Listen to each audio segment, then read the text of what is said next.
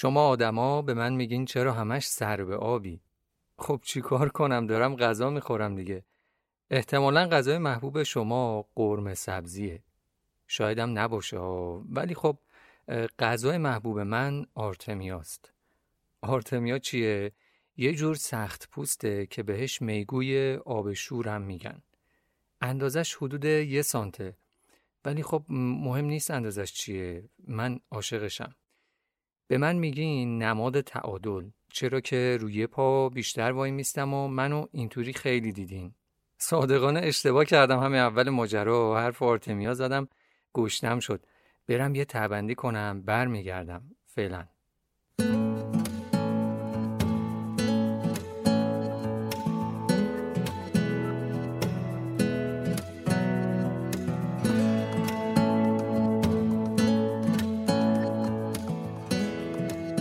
درود فراوان روزگارتون خوش. من سیامک درفشی هستم راوی طبیعت.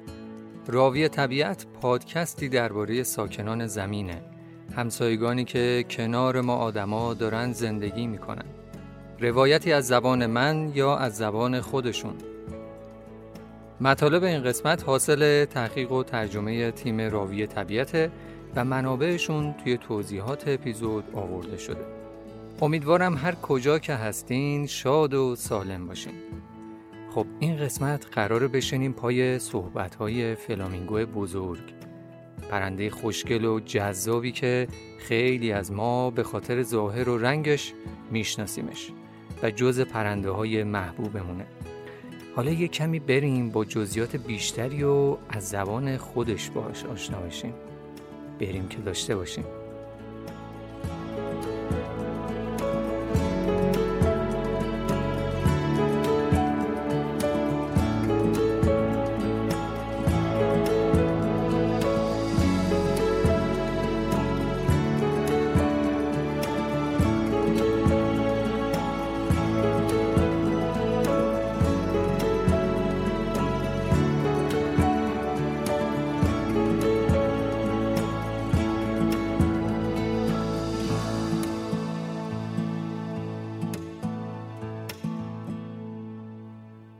سلام من فلامینگو هم. اینکه چرا اسمم فلامینگوه واسه اینه که ریشه کلمه فلامینگو به واژه اسپانیایی فلامنگو و کلمه لاتین فلاما برمیگرده که به معنی آتیشه و اشاره به رنگم هم داره.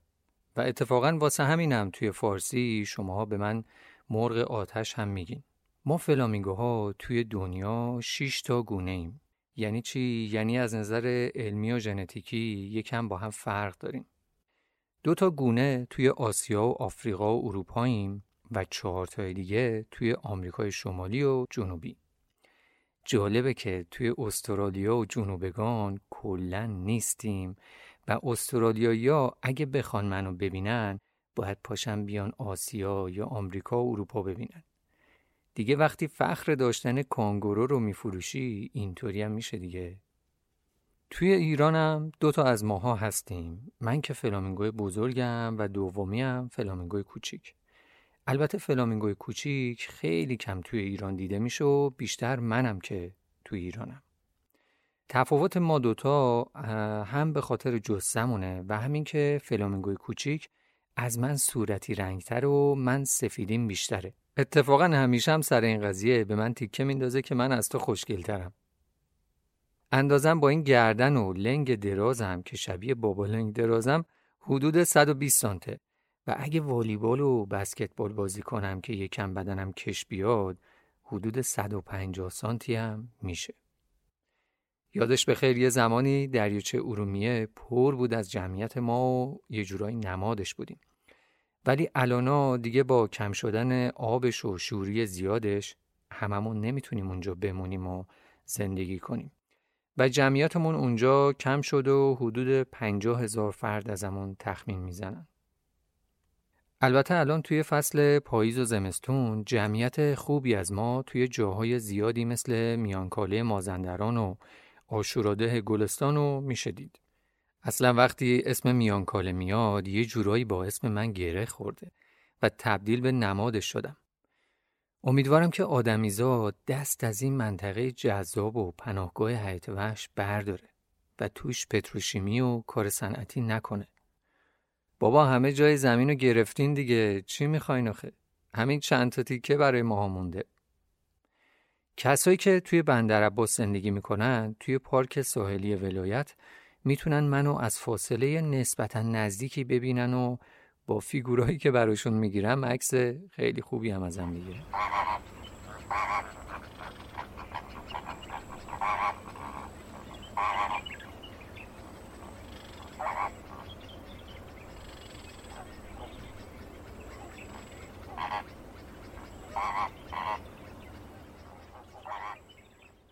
توی فصل بهار یه تعدادی از ماها توی جنوب خوزستان و حاشیه خلیج فارس میمونیم و تولید مثل می‌کنیم و شروع می‌کنیم به لونه های کاسه شک ساختن.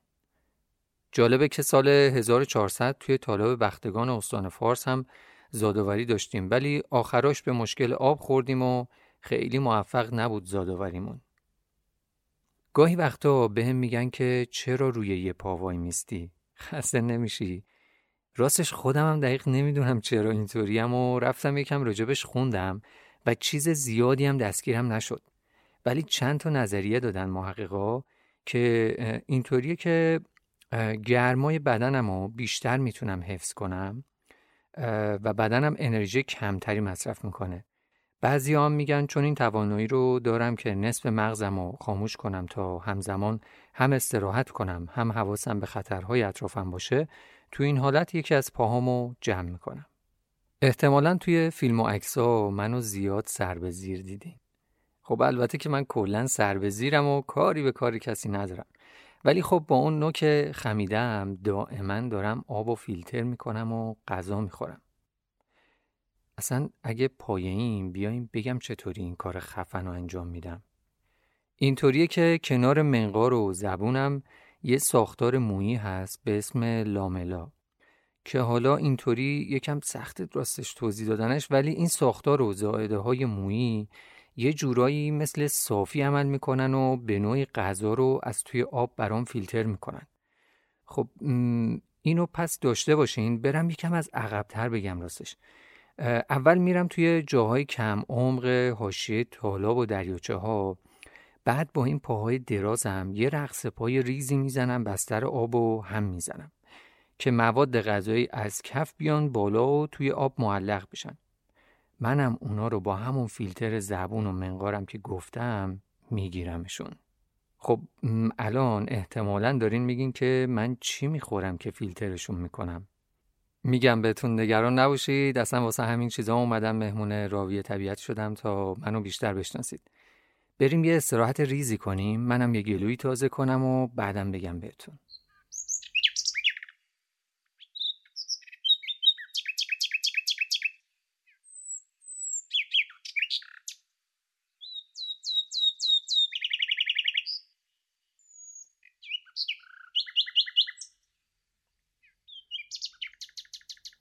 احتمالا غذای محبوب شما قرمه سبزیه.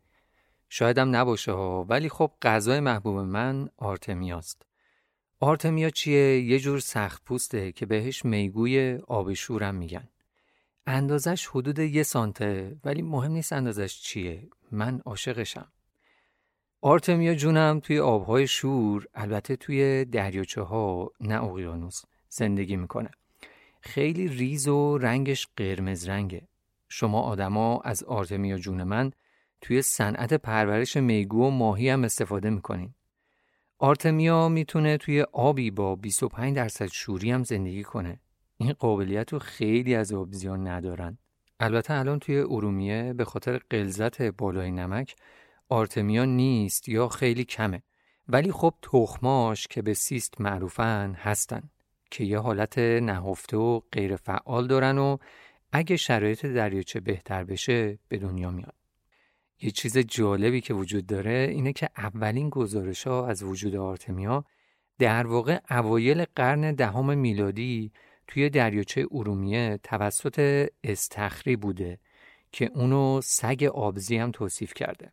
به جز اون از پلانکتون، ماهی های کوچیک لار و حشرات و جلبک و چیزای دیگه هم خوشم میاد و دست رد به سینهشون نمی‌زنم. حالا که هنوز حرف از غذاست بذارین تا یادم نرفته راجع به یه کلیپی از یه جفت فلامینگو با جوجهشون که چند سال پیش توی مجازی خیلی دست به دست شد براتون بگم. اول بذارین چون جالبه توصیف آدما رو از این صحنه بگم. کلیپه اینطوریه که به نظر میاد فلامینگو بالایی انگار با نوکش سر فلامینگو پایینیه رو سوراخ کرد و خونی که از سرش میاد و میریزه توی دهن جوجه. این توصیف و ماجرا بین مردم خیلی جالب و عجیب بود و صفحات زرد زیادی هم که محتوای علمی و مستند براشون مهم نیست با همین توصیف به نشر دادنش دامن زدن. بعدش چند نفر کارشناس اومدن و دلیل رفتار اونا رو توضیح دادن. در واقع جریان اینطوری بود که اون فلامینگوها درسته دارن به جوجهشون غذا میدن. اما اون خون فلامینگو دومی نیست و سری سوراخ نشده این وسط فلامینگو بالایی مایه قرمز رنگی رو داره از چیندونش خارج می‌کنه و همینطوری قطاری به سر فلامینگو دوم میریزه و و اون دومی با تنظیمات خاصی میریزه تو دهن جوجه.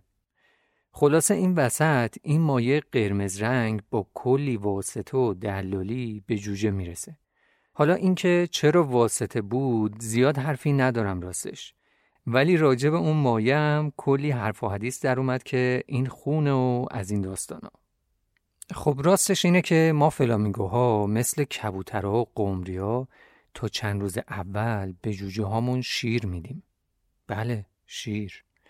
حالا اینکه شیر توی تعریف شما آدما سفید رنگه دیگه تقصیر ما نیست والا. این شیر ماست که به خاطر ترکیب شدن با جلوک ها و مواد غذایی قرمز رنگ شده. خیلی هم مقوی واسه جوجه و کلی پروتئین و چربی توش هست. پس در واقع اون جفت داشتن به جوجهشون شیر می‌دادن. نه که خونی این وسط ریخته شده باشه. حالا اگه این کلیپو ندیدین و دوست داشتین بچه های راوی طبیعت گفتن که می‌ذارن توی پیج اینستاگرامشون اونجا می‌تونین ببینین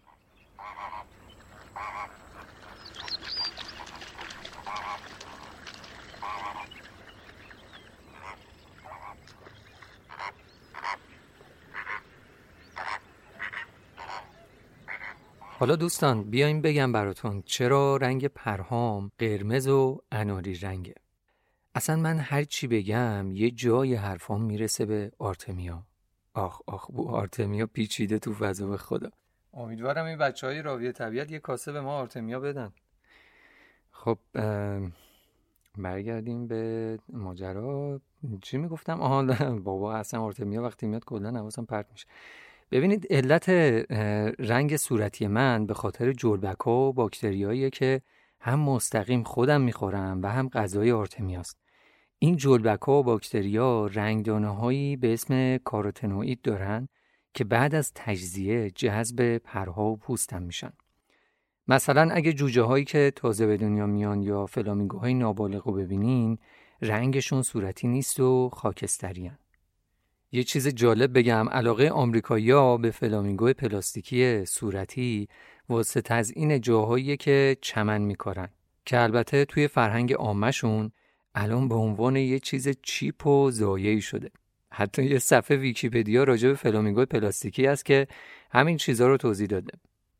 یه محققی توی یه کتاب انگلیسی گفته که یکی از دلایل علاقه شما آدما به من از نظر زیبایی شناختی به خاطر شکل خاص و منحصر به فردمه که حتی از روی فرم کلی بدنم هم قابل تشخیصه.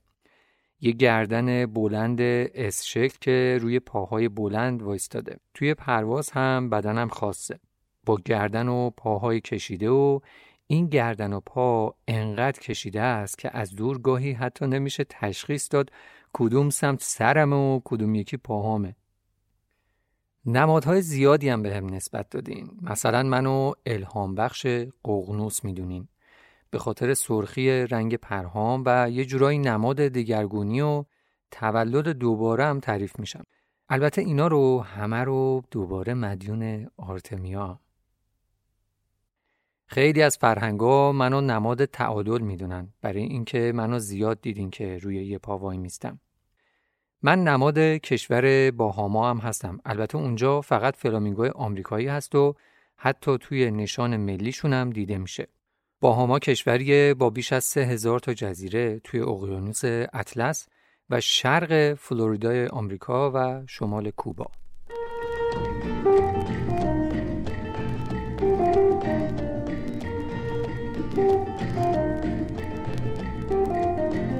One Sunday morning I woke up late, meet Mr. Monkey outside my gate. When I try to investigate, that's why the sad tale I now relate. I don't know what it is the monkey won't do. Don't know what it is the monkey won't do. Well, I don't know what it is the monkey won't do. Don't know what it is the monkey won't do. Well, I laughing, monkey laughing too. Don't know what it is the monkey won't do. Well, I smoking, monkey smoking too. Don't know what it is the monkey won't do. چند تا مستندم ازم ساختین که یکی از خوباش The Crimson Wing آره این مستند خوبیه و همینطور قسمت اول مستند سریالی A Perfect Planet اونم خیلی جذابه و دم اتنبرو گرم که واسطه شده واسه شناخته شدن دنیای ما جانوران با شما آدما. شاید پیش خودتون بگین نقش من توی اکوسیستم یا چرخه طبیعت چیه؟ راستش با تغذیه‌ای که دارم و قبلا یکم راجبشون گفتم به کنترل جمعیت جولبکا، پلانکتونا، ماهی کوچیک، لار و حشرات و چیزهای دیگه کمک می‌کنم. و همین که با تکون دادن پاهام باعث میشم به بستر آب اکسیژن کافی برسه و این برای زیستمندان بستر آب خیلی مفیده.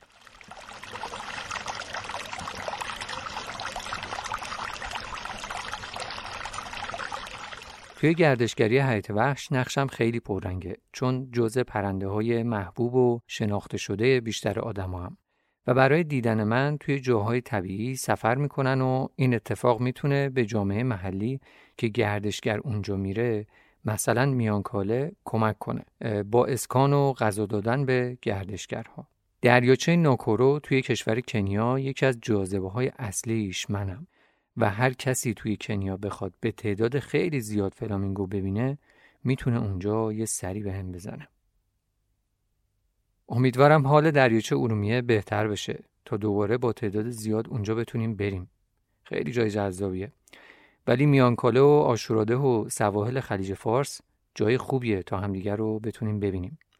اگه اینجاها هم نشد هر کجای دنیا که تونستید خوشحال میشم و کیف می‌کنم که ببینمتون.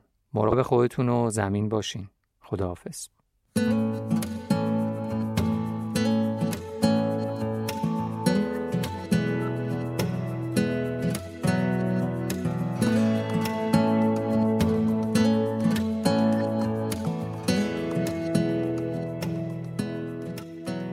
خب دوستان شنیدیم صحبت های بزرگ رو.